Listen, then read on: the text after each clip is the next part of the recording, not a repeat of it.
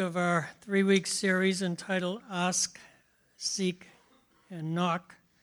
Uh, it's taken from Luke 11. It says this, and this is Jesus speaking. I know it because they printed it in red. What?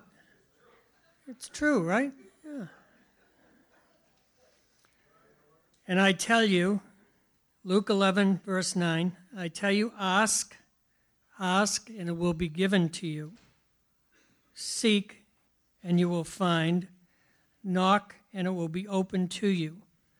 For everyone who asks receives, the one who seeks finds, and to the one who knocks it will be opened.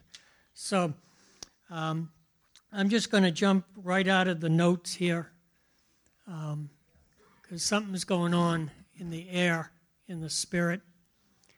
I got to ask the question because we had a testimony. Uh, anyone dealing with cancer in this room? Anyone dealing with cancer? Just stand up. Okay. How about fib- fibromyalgia? Anyone dealing with fibro? Oh, look at this. Huh? Okay. Boom, boom, boom. Okay. Are you pointing to your wife?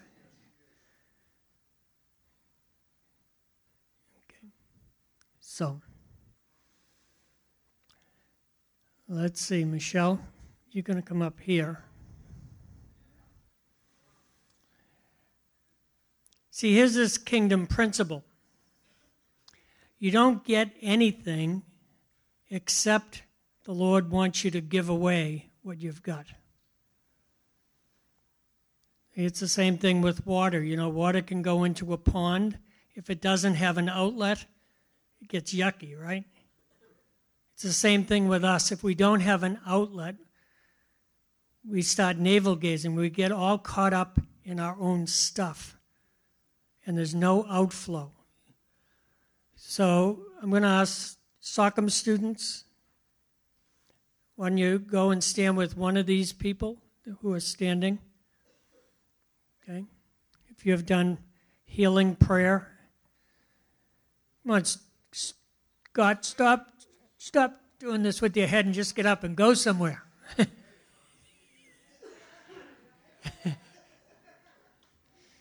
right, Michelle, you're going, you're going to lead in prayer.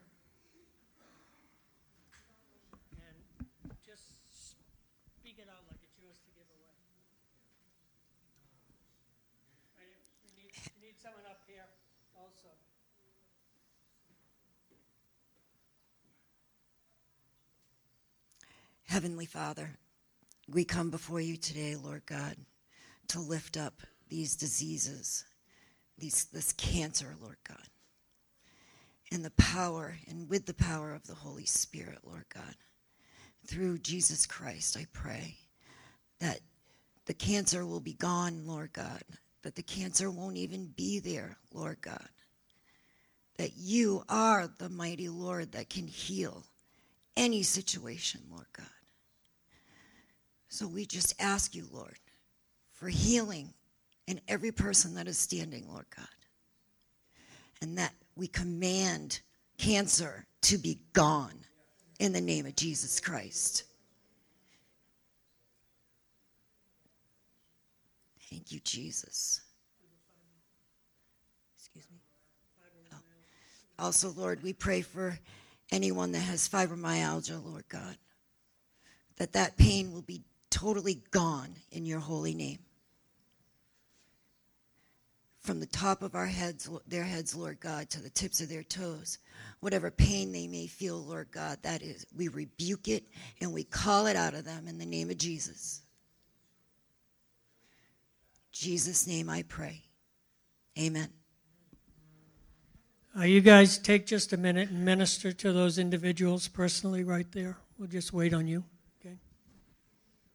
Clip from uh, Phil Strout, kind of similar to what we saw last week. We could uh, go ahead and show that. And we've talked about that. We've talked about uh, this ask, seek, and knock as being imperatives for evangelism, a means of extravagant giving modeled by God Himself in the giving of His Son, Jesus Christ, for our salvation.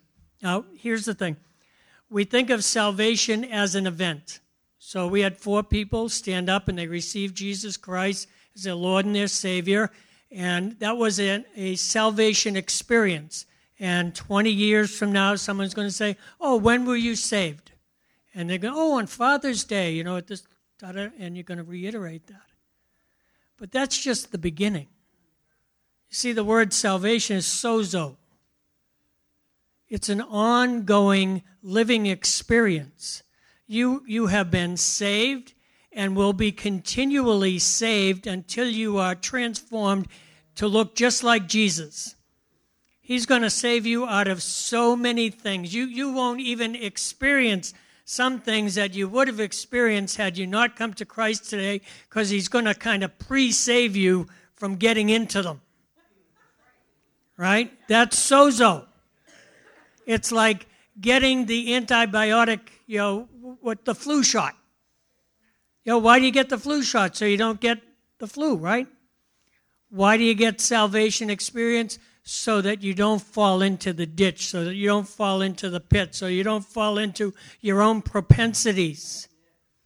Right? He's coursing through your system now. And out of your life, just like Michelle came up here. Right? She didn't have an evangelistic message. Oh, yes, she did. Yes, she did, right? That's the point. That's evangelism. See, when you ask Him, when you seek Him, when you open the door to Him, and He begins to work through your life, and people begin to notice the change, you know, I, I, I can remember so many times people say, Man, what happened to you? You've really changed. Yeah, yeah, you're right. So, this is what we've been focusing on for the last couple of weeks. We've talked about asking tough questions of God, of society, and of ourselves, finding answers that will, like the Samaritan woman, intertwine our stories, just like Michelle intertwined her story with Jesus' redemptive story, giving us a story, a good news story hmm, that will attract others to Him. We talked last week about seeking and becoming seekers, looking to see what God will say. We spoke about seeking who rather than seeking what. You know, I, I love uh, working with people who are seeking the gifts of the Spirit. You know, they, they want to see healing activated in their lives. They want to see signs and wonders and miracles, and they start looking for those things when they should really back up and look for the Holy Spirit. Okay? Because when you get the Holy Spirit, you get all of Him, you get the gifts with Him. It's the same thing with Jesus. We shouldn't just look for the what's. Oh, God, I need this and I need that. And I... No, we need Him. We need Him. Because when He comes, He brings all that He is with Him.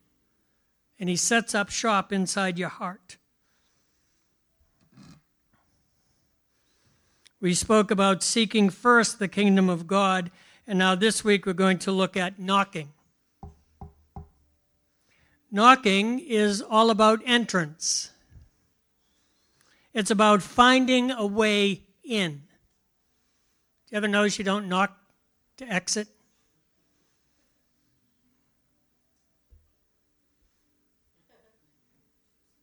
Hmm.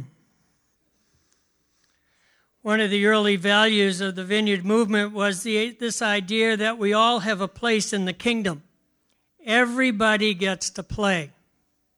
Now, not everybody gets to play everything, which is a good thing.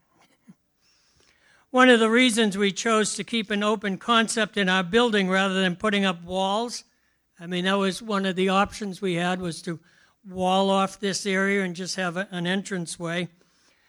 Uh, was to be more receptive to our first time guests. There is no question about how to get in here. Right? You walk in, you know where you can go. It's pretty obvious. It's open. It's, it's welcoming. See? We want the sanctuary to say, there's room in here for you. Come on in. There's a place for you. And I think it's appropriate. If our imperative is evangelism, then it is not us as storytellers who are knocking, and it is not them as hearers that are knocking. Then who's doing the knocking?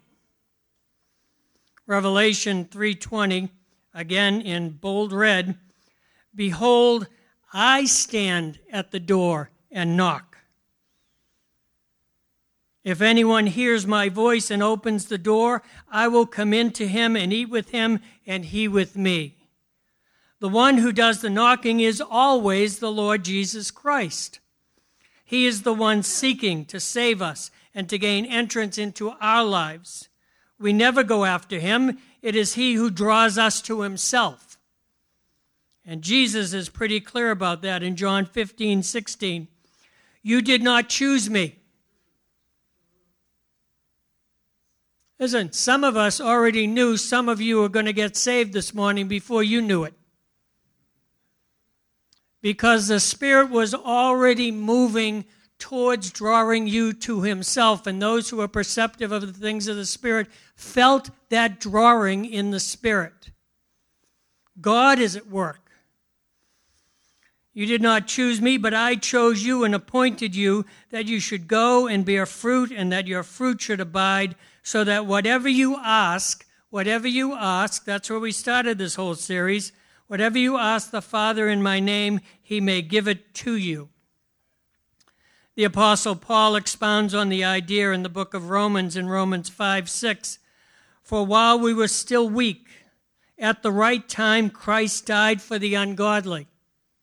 Who'd he die for? Right? He didn't wait for you to, to come to church and to pray a prayer. He didn't wait for you to get confirmed or baptized or sprinkled or dunked or any of that, right? When you were still a mess, when we were still in our sin, Christ already died for us. He was already active in our lives for us.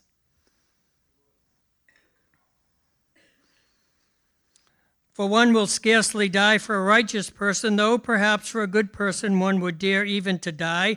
But God, but God, I, I love those two words, but God, mm-hmm, shows his love for us in that while we were still sinners, Christ died for us. Since therefore we have now been justified by his blood, much more shall we be saved by him from the wrath of God. For if while we were enemies, we were reconciled to God by the death of his Son, much more now that we are reconciled, shall we be sozoed, saved, sozoed by his life. Much more now. See what you, the door that you opened? When he knocked on that door, you have let heaven pour into your life. So, how does all this work within the context of, of evangelism? When we are asking, we utilize our mouths. We speak, we ask, right? When we are seeking, we utilize our eyes and our ears to see and to, to hear and to perceive. So, what do we utilize when knocking? Would it be our hands?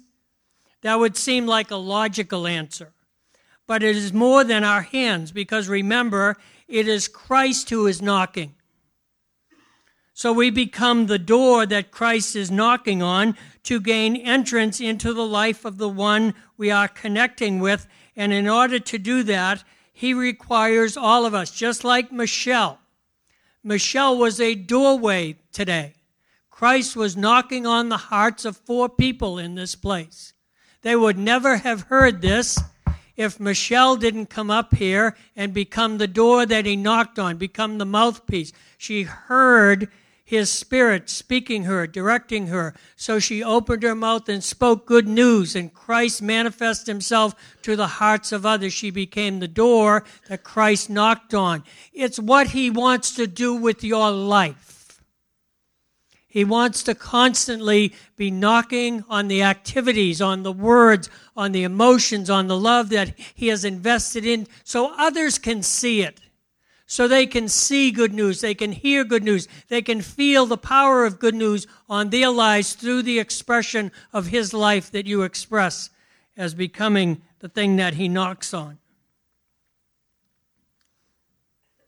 Romans 12:1 says this, I appeal to you therefore brothers and sisters by the mercies of God to present your bodies as a living sacrifice holy and acceptable to God, which is your spiritual worship. Now, that sounds all very spiritual and very nice, but I'm, I'm going to read it to you from the Message Bible so that you can hear what it sounds like on a more practical level. Okay?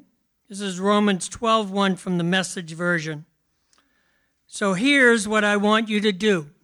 God helping you take your everyday, ordinary life. Anyone got any of those? You're sleeping, eating, going to work, and walking around life, and place it before God as an offering. Embracing what God does for you is the best thing you can do for Him.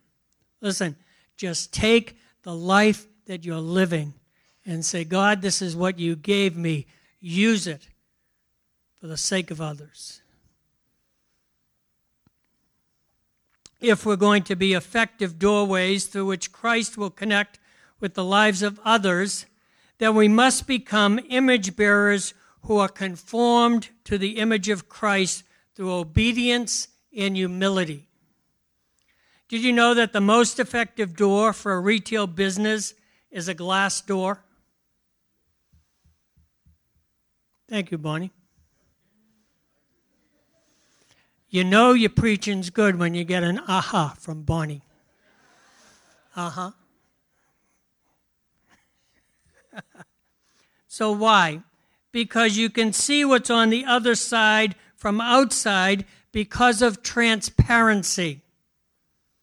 And so it boils down to what John C. Maxwell, a Christian leadership mentor, says about the impact of our lives on others. He says this Our talk talks, and our walks talk. But our walk talks louder than our talk talks. You want that again?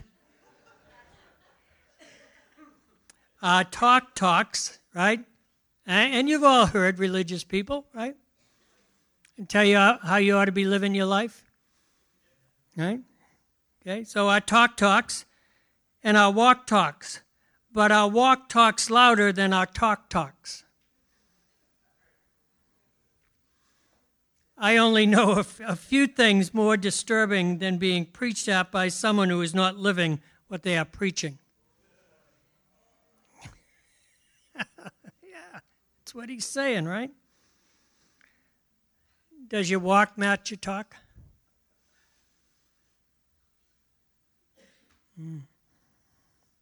Because mm. basically, you're all walking around with glass doors, whether you know it or not. Mm. Biblically, doors are very significant, especially doors that lead into the presence of the Lord. Uh, I love this, this scripture, this whole story, Hezekiah. I don't know if any of you were here when uh, Lindsay uh, shared from the pulpit that week on Hezekiah. Just, just an awesome, awesome storyline. This is Second Chronicles 29 1. It says Hezekiah began to reign when he was 25 years old he became king of Judah. He reigned 29 years in Jerusalem. His mother's name was Abijah, the daughter of Zechariah. And he did what was right in the eyes of the Lord, according to all that David his father had done. In the first year of his reign, in the first month, he opened the doors of the house of the Lord and repaired them. What condition are your doors in?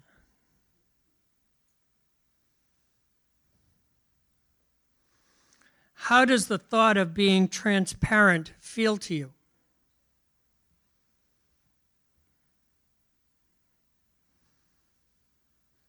Could you say to someone today, if you live the way I'm living my life right now, your life will improve?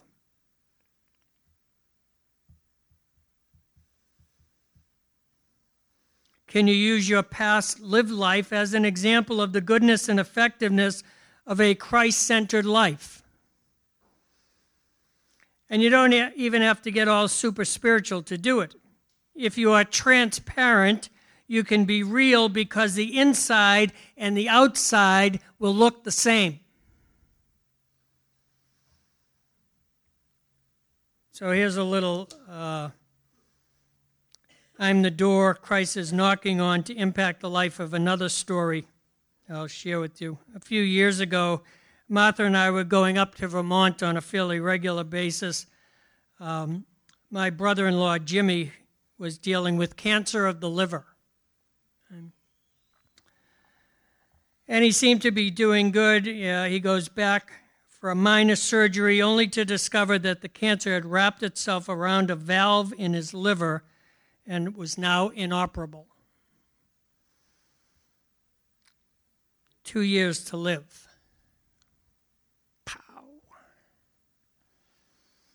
So we pull into the drive, and Jimmy and my sister Debbie and their daughter Jamie come out and greet us and give us the tour of their, their home and their property way up in Vermont. Very nice place. And uh, we go into the house, and Jimmy has already separated himself from us, just kind of disappeared. That's what he always does, my sister said. He does it to us all the time. He leaves us out, and we desperately need to be part of what's left of his life, but he won't let us in. He's sitting out on the front porch alone, so I go out and I sit with him, and he begins to tell me his story. Well, at least his cancer story over the last few years. There are moments of determination, moments of sadness, moments of confusion, of being under this thing of feeling like he's winning the battle, and moments when anger showed through in his words and emotions. And I sat and I listened for over an hour.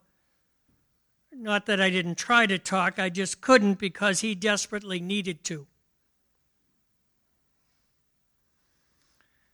Then, at a momentary pause, I asked him if I had ever told him my liver story. He said no, so I did. I told him about Dick Ray, the regional uh, overseer for Vineyard. First time we met, he came and we were adopting into the Vineyard movement, and we spent about four hours, him and his wife, and they saw the church and the ministries we were doing, and we talked about the process. And then, as he was going to leave, he said, Oh, could we pray for you before we go? I said, Sure. So he prayed, him and his wife prayed for me for about 10 minutes. Very earnest prayer. And then he kind of stops, he steps back, and he said, Listen, I, I feel like the Lord is showing me that you're taking a um, kind of like if you were a boxer, you know, an illegal punch to the kidney or the liver. He said, I don't know if it's a kidney or a liver, but I feel like the enemy has got his hand in, and you're going to get a diagnosis. Um, something's breaking down. Again, I don't know if it's kidney or liver, but uh, going to run for about two years, and the Lord is in this. Don't worry about it, you know, blah, blah.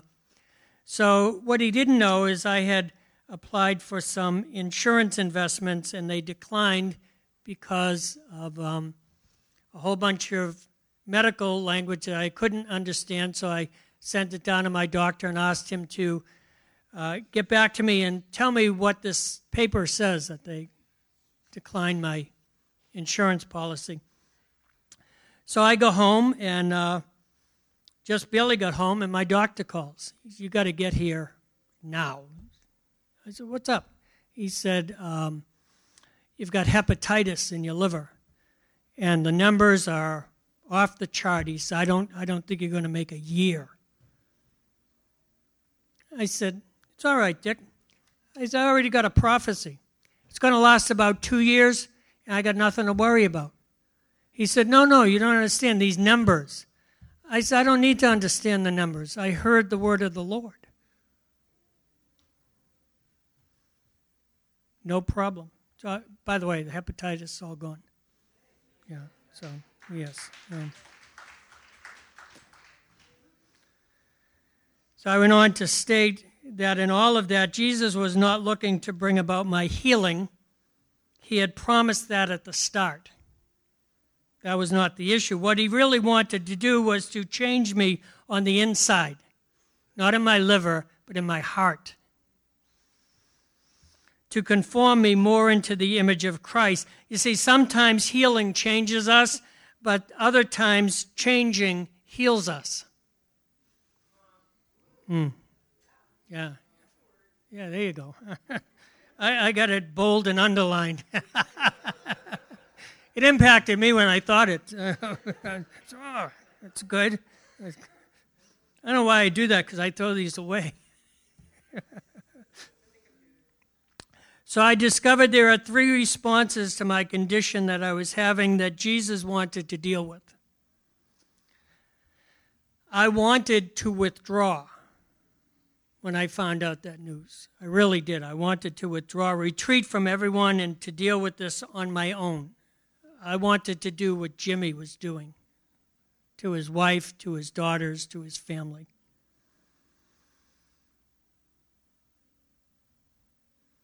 But we were created in God's image, and God exists in a state of continual community and fellowship Father, Son, Holy Spirit. Second, I went through this thing about my body betraying me. That was a type of self hatred. Anyone deal with self hatred? Hmm. The reality is that my body is the temple of the Holy Ghost. And in order to love God and love my neighbor, I must be able to love me no matter what condition I find myself in. You see, Jesus said the greatest commandment love you, God Lord your God with all your heart, soul, mind, and strength. Second to that is love your neighbor as what? As yourself, right? So you can't love your neighbor. If you can't love your neighbor, you can't love God until you love you. And he doesn't put any parameters when you find out you have cancer, or when you find out your liver's shutting down, or when, when you're losing your legs, or whatever the condition is, you can't say, Well, I can't love me anymore. and say, I love God at the same time. And third was this propensity to keep people's at arm's length, to not let them into what was going on inside of me. The fears and the worries, the doubts and the ponderings of my own mortality. You see, I drew a shade over the transparency of my glass door.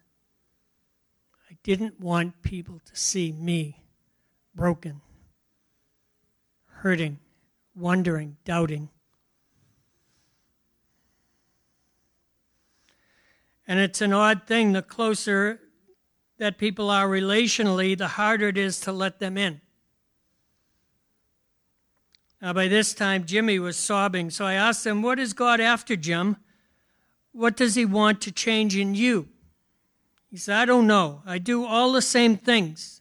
I shut people out. But I don't know what he wants. So I asked him, What was the first thing that came to your mind when the doctor told you you had two years to live? I thought, Those bastards. They robbed me of my dream. Now I'm thinking he's thinking, talking about the doctors. But it wasn't. It was his aunts. See, Jimmy and my sister Debbie lived in a massive uh, home in uh, Norfolk, Massachusetts, that was his, his inheritance through his father. And when his father died, and they had all these plans. They were going to move into this home and all that, you know, he could put his shop in there and all this stuff. And his father's two sisters took it into court and tied it up for 15 years so that he could never realize his dreams. And two weeks after he got his death sentence from the doctors, he won the battle for the house. But he didn't have the time left to realize his dream. So he was full of unforgiveness, full of bitterness and anger. I asked them, How does that make you feel, Jimmy? They robbed you of that dream. He told me about the hatred that he had for them. I invited Jesus to come into that moment in his life where he labeled them as those bastards. And he walked through the door into his bitterness and spoke forgiveness to him. Broke the strength of that. It was evident that something was happening, but the most important thing was that Jim had been changed and the whole atmosphere of his home changed with him. Not just for Jim, but for his wife and daughters also, because Jim let them through the same door that he had opened to Jesus. So not only does Jesus knock on the door, he also is the door. Because we are the temple of the Holy Spirit, and when the door is open, the kingdom of God floods in, and heaven and earth connect once again.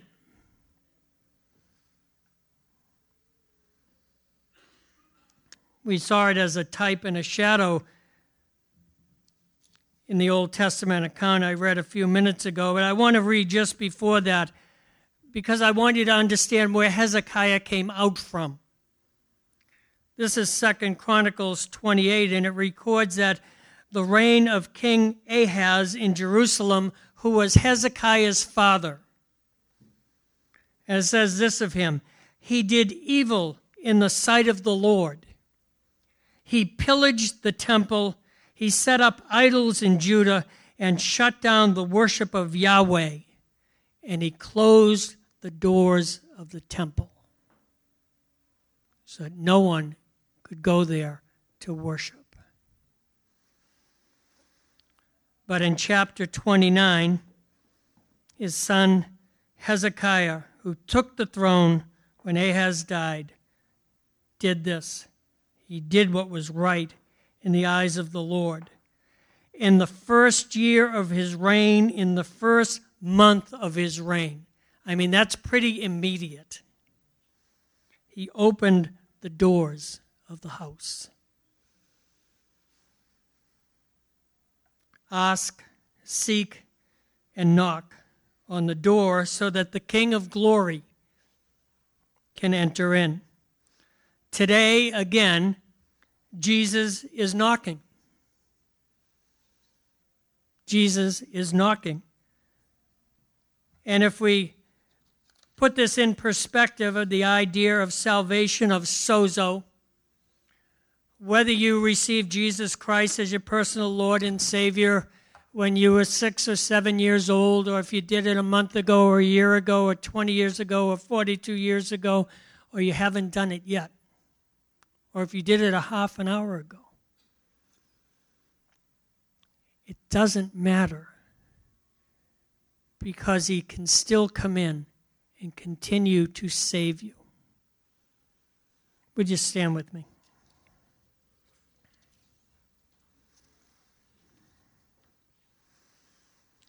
I'm just going to ask you to take a moment See, I saw a lot of hands do this when I asked about self hatred. So there's something you can ask him about. There's something you can seek him for. There's an area of your life that you can open the door and say to him, Would you come in? Would you come in and love me in my hatred of myself? and to him who knocks, it will be opened. So, Holy Spirit, we come to ask, we come to seek, we come to knock today. For each of us, it's a different reason. Maybe we don't even know what we should ask for, what we should seek for, but you do. You look at the deep things of the heart and the spirit and the soul. And you are faithful and true and good. We've heard testimonies today of what your loving kindness does to our physical bodies, what your goodness does to our souls in lifting us up out of depression and despair and self loathing. And there's so much more. Would you come today, oh God?